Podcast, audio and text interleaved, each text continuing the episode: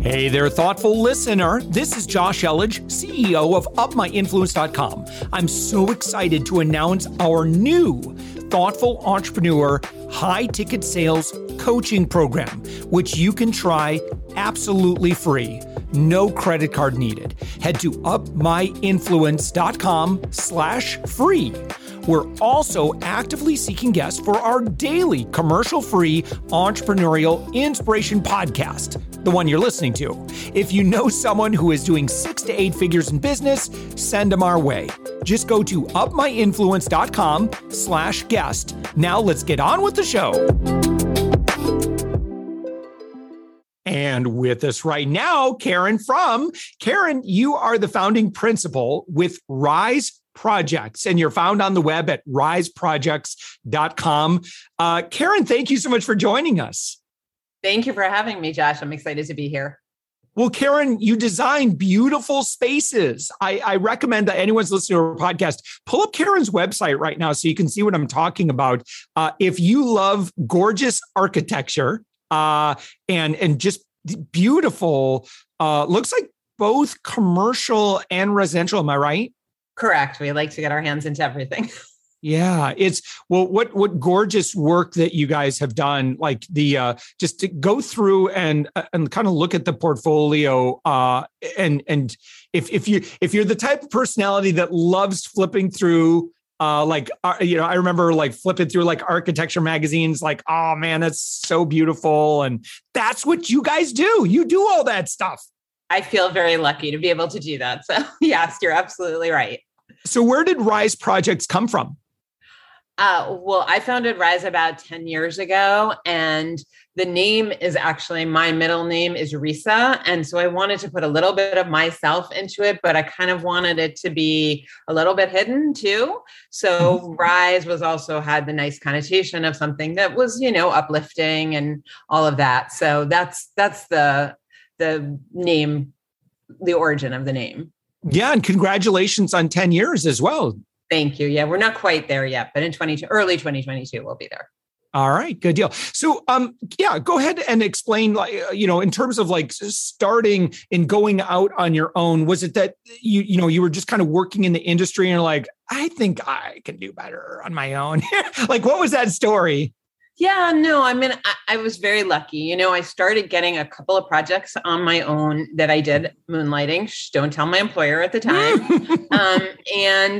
And it just picked up steam and got to the point where very organically it became something that I could support myself on. And then I could support, you know, one staff member and two, and now we're up to 10, and it's grown really organically. And I feel very lucky, but I also work really, really hard. So I know it's not all luck. Some of it is definitely timing. It's all about the economy and things like that. People build when the economy is doing well, and it's much harder to be successful when the economy is slow.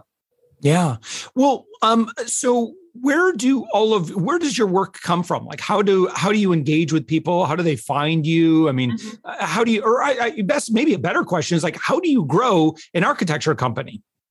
When we started, it was all exclusively word of mouth. So somebody would say, oh, you know, I worked with this woman, you should call her. And it was only friends of friends and so on. But now it's gotten to the point where we have enough presence that people know us in different areas. We do a lot of work in Fire Island, which is a small barrier island off the coast of Long Island in New York. So we have a real reputation out there. It's a small community and we get a lot of callbacks there. We also have like certain areas in New York City where people know us. And so we get called through that a lot. And now we've established social media presences. We're on Instagram. It's Rise Projects NYC on Instagram. So there's a lot of that kind of publicity. You know, we don't really advertise. I don't think that really works for architects, but getting coverage in press and stuff like that obviously is great. And we've been featured and won awards and things like that. So, you know, we do whatever we can to up our profile. Yeah. Well, so you've done some really, really great projects. I'm looking through your commercial projects right now. So you did the a Lululemon concept store. You've worked with Red Bull. You've worked with a lot of players. So what have been some of the bigger projects that you'd like to brag about?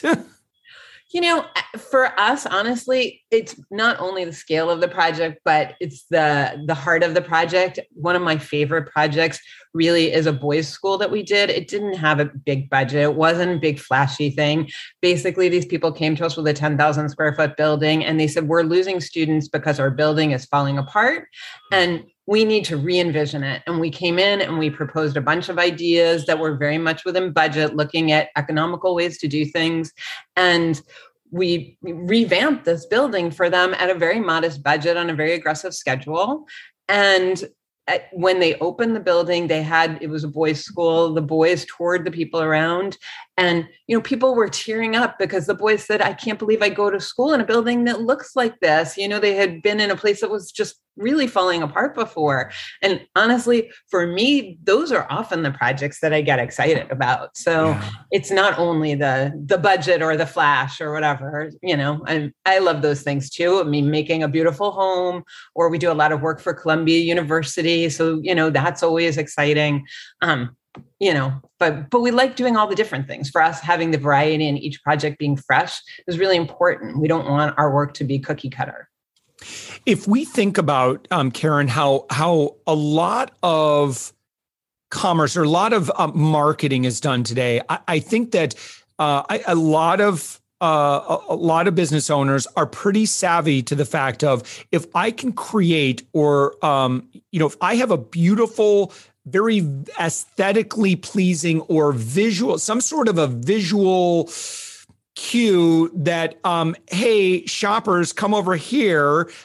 We can create a lot of free advertising from the investment that we make in our spaces. So, and I'm kind of coming from a consumer behavior perspective. When I go into a place and there's a sense of destination, like it's visually, aesthetically pleasing. I see people taking pictures all over, and guess where those pictures are going? They're all going on Instagram, Facebook, everywhere else. People are doing TikToks because it's like really cool. And so, as a shop owner, as a business owner, you're getting free advertising. That's content you don't have to pay for. And it's UGC, way more effective, in my opinion, where people are like, no, seriously, this place is legit awesome. Come here. I'm going to believe that more than, the business owner themselves saying, yeah, come on down. We're cool. Exactly. No, you're so right, Josh. One of the things we really love to do is to take a brand and not only give them a beautiful space, but give them a face that really represents their brand. I mean, sometimes they have values of sustainability, and we like to bring all their values to the fore also. So, all of those kind of things are really important to us. Yeah. So Karen, in terms of your business, like what did you do during 2020? Like when things kind of shut down? I know, a lot of sectors got pretty impacted. What did you do? In the very beginning, we retrenched and we cut everyone's salary back a bit, and everyone agreed so that we didn't have to lay anyone off, that we were going to do that. And we cut everyone's hours. Not that there was very much to do because most of our projects were on hold or on hiatus. And then we met every day, and it was almost like a group therapy session. And sometimes we did things like played games, really, just things for team building. But we also then, after it became apparent that we were going to be in this position for an extended period of time, we looked at how we could use that time period to do things that were constructive and productive. And so we revamped our website. We rebuilt a bunch of collaterals for marketing so that we had things ready to send out. So once the phone started to ring, we were ready for those people. And we had, materials to send them, both visual and text and all of that kind of stuff. We worked on our Instagram page. So it was both some team building and that kind of just group hugs, mm-hmm. and then using the time as constructively as we could for the business. How has architecture and design changed, or have you seen any indication that architecture and design has been impacted due to you know, going through this COVID thing and the social distancing and all those sorts of things, have your clients responded, or have you seen movement in the, oh, we have new considerations now for the future? We're always going to want X. 100%. I mean, first of all, in homes are just the residential market is out of control right now. Yeah. So, you know, people have been spending a lot of time at home, and they also have ideas now that they've been spending all this time at home. They're looking around, they're saying, hey, we should really do this. We need a space where we really can work when the kids are home, that's quiet, and so on. So the residential market has been, I think, forever altered. But also all the supply chain, all the transportation issues that are being seen across the board in the economy is definitely true in building. Timber was way more expensive. It's become a little bit more moderate now. Some of those pricing things are coming down, but still, you know, you want a certain refrigerator, you might have to wait 6 months for it. So there's all those kinds of things that were playing with. Windows are back ordered for months and months. So it's changing the calculus of how long it takes to build, how much it costs to build, and also looking for innovative ways to, you know, speed up the process or order things in advance so that by the time you're ready for them, you actually have them. Yeah. For someone, Karen, that let's say they're getting into architecture design today and they want to go out on their own, what advice would you give them kind of if they're coming into this in 2021? I mean, I think it's a great time right now. I mean, if you're out there, I want to hire you, first of all. I saw that on your LinkedIn. You're very actively hiring. We need people. But if you are going out on your own, I mean, architecture is not for the faint of heart, because the truth is that, you know, a couple of projects get stalled and all of a sudden your revenue is down. And then the next day the phone rings and your revenue is back way up. And it's always a little bit of a roller coaster. We've gotten to the size now where we feel like we've evened that out. But in the beginning, you definitely kind of ride with every single project and bite your nails until it's done. And you have to be invested and willing to go for that ride. So what did you work on? So it looks like you did some work on the World Trade Center Memorial. We did a proposal for the World Trade Center Memorial. We did. Yeah. Oh, okay. All right. Yeah, good deal. And you know, I'm like I said, if you want to follow I would imagine, let me pull up your Instagram. I bet your Instagram is awesome too. Yeah. Look at that. Gorgeous. Yeah. So if you want to follow a good Instagram, it's Rise Project Rise Projects NYC. So you can kind of see the great work. So Karen, what are you looking for right now in terms of business? Like what do you need, or kind of where do you see yourself going over the next 12, 24 months? I mean, we're growing rapidly, and I see us getting bigger and better projects. You know, we're doing more and more freestanding work. We've always done a lot of freestanding residential work, but we're starting to get freestanding commercial work, and we're really excited about that. It's a new challenge. And, you know, we like to say we turn obstacles into opportunities. So like, we love when something is challenging to us and we have to figure out a way, you know, through kind of design thinking to make the best of that. And so, you know, we're looking forward to all those challenges and to just doing bigger and more public work. Yeah. Fantastic. Well, good deal. So Karen, you know, for architecture and design, I would imagine, you know, aside from just the COVID stuff, right, is, you know, trends even prior to, you know, it's architecture and design is it's a constantly moving target. And what are some of the major things? Like, so if, let's say someone is, you know, they're going to be investing in commercial property today, and they're walking in and they're like, what should we be thinking about here? Like, we got this big space, we're going to have, you know, we're going to fill it up with some employees. What kind of things that, you know, should they be considering today? Like, as just a, you know, a business, and they're building office space. Aside from having dividers and all the, you know, all the very practical things. Yeah, no, 100%. I think the biggest thing is sustainability right now. Mm. From a kind of pragmatic perspective, people are trying to figure out how to use materials that have a lower carbon footprint. How do we use less energy? How do we make this a well space, a healthy space that has lots of fresh air? You know, all the things that COVID has taught us. So I think all on the functional side, that's what's important. And then on the kind of design side, I would say, you know, to me, the most important things are lighting. How do we create flow in this space? How do we make it inviting? And how do we make a workplace that people really want to be in, that they're happy to come to every day? Because I think that actually produces workers who are both happy to be in the workplace, but then who are more efficient and more effective. And so we feel like we can bring real added value by creating great spaces out of, you know, nothing, essentially.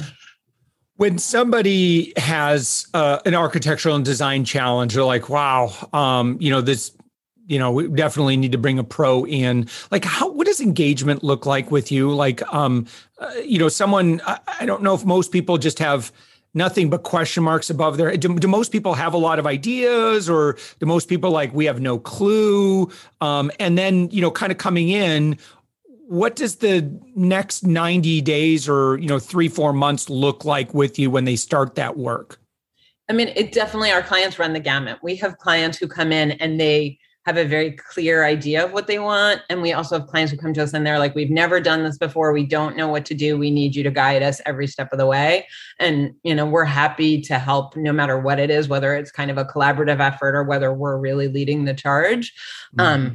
I think what we first like to do is really understand what the site is, what the parameters of the project, whether it's budget, timeline, all of those kind of things, so that we know we can work constructively to meet the owner's goals. And then we like to listen. We have a lot of questions in the beginning about what the purpose of the project is. What do they hope to accomplish out of it? You know, and what would, for example, help make better workers? How, you know, what kind of work do they do? Understanding something like that to us is important if we want to create a space that is as optimized as possible. Mm. Yeah. And so for the future, I know you do a lot of work up in the Northeast, but you've also done work outside the region. So anyone that's listening to us, they're like, oh, I need an architect. I need someone to help us out here because our workspace, we need Karen. Feel free to call me. Okay. And how do you engage? Do you do a lot of engagement virtually? Like, how does a long distance project work? Or are you coming down and spending time on site? And it really depends on the scale of the project. A lot of the time we do have someone on site, or we want to find somebody local who can execute, because it's good to have somebody there, especially once a project goes into construction. But certainly on the design side, we can do that, you know, largely virtually. I mean, we've done so much over the past 1.5 years through Zoom that we've really become experts at it, and we can share our drawings on Zoom. We often send our clients, if they're not local, we send them samples, because seeing real things is really important. Looking at them on a screen is never the same. You don't see the texture and the color accurately.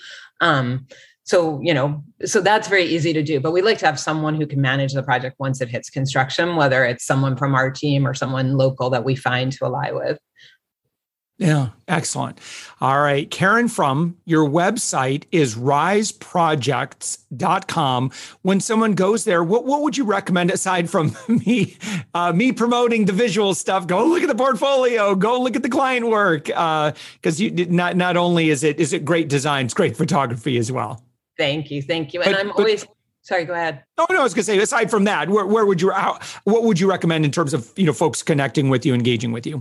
Yeah, no. The easiest way to reach me is always by email. My email is karen@riseprojects.com. And feel free, if you have a question or a concern or just want to know a little bit more about architecture, I'm always happy to just engage. So feel free, or direct message me on Instagram. So either one of those is a great way. And, you know, we're happy to talk to anyone about any project or problem, large or small. Yeah. Awesome. All right, Karen Frome, again, you are the founding principal of Rise Projects, found on the web at riseprojects.com. Thanks, Karen. Thank you, Josh.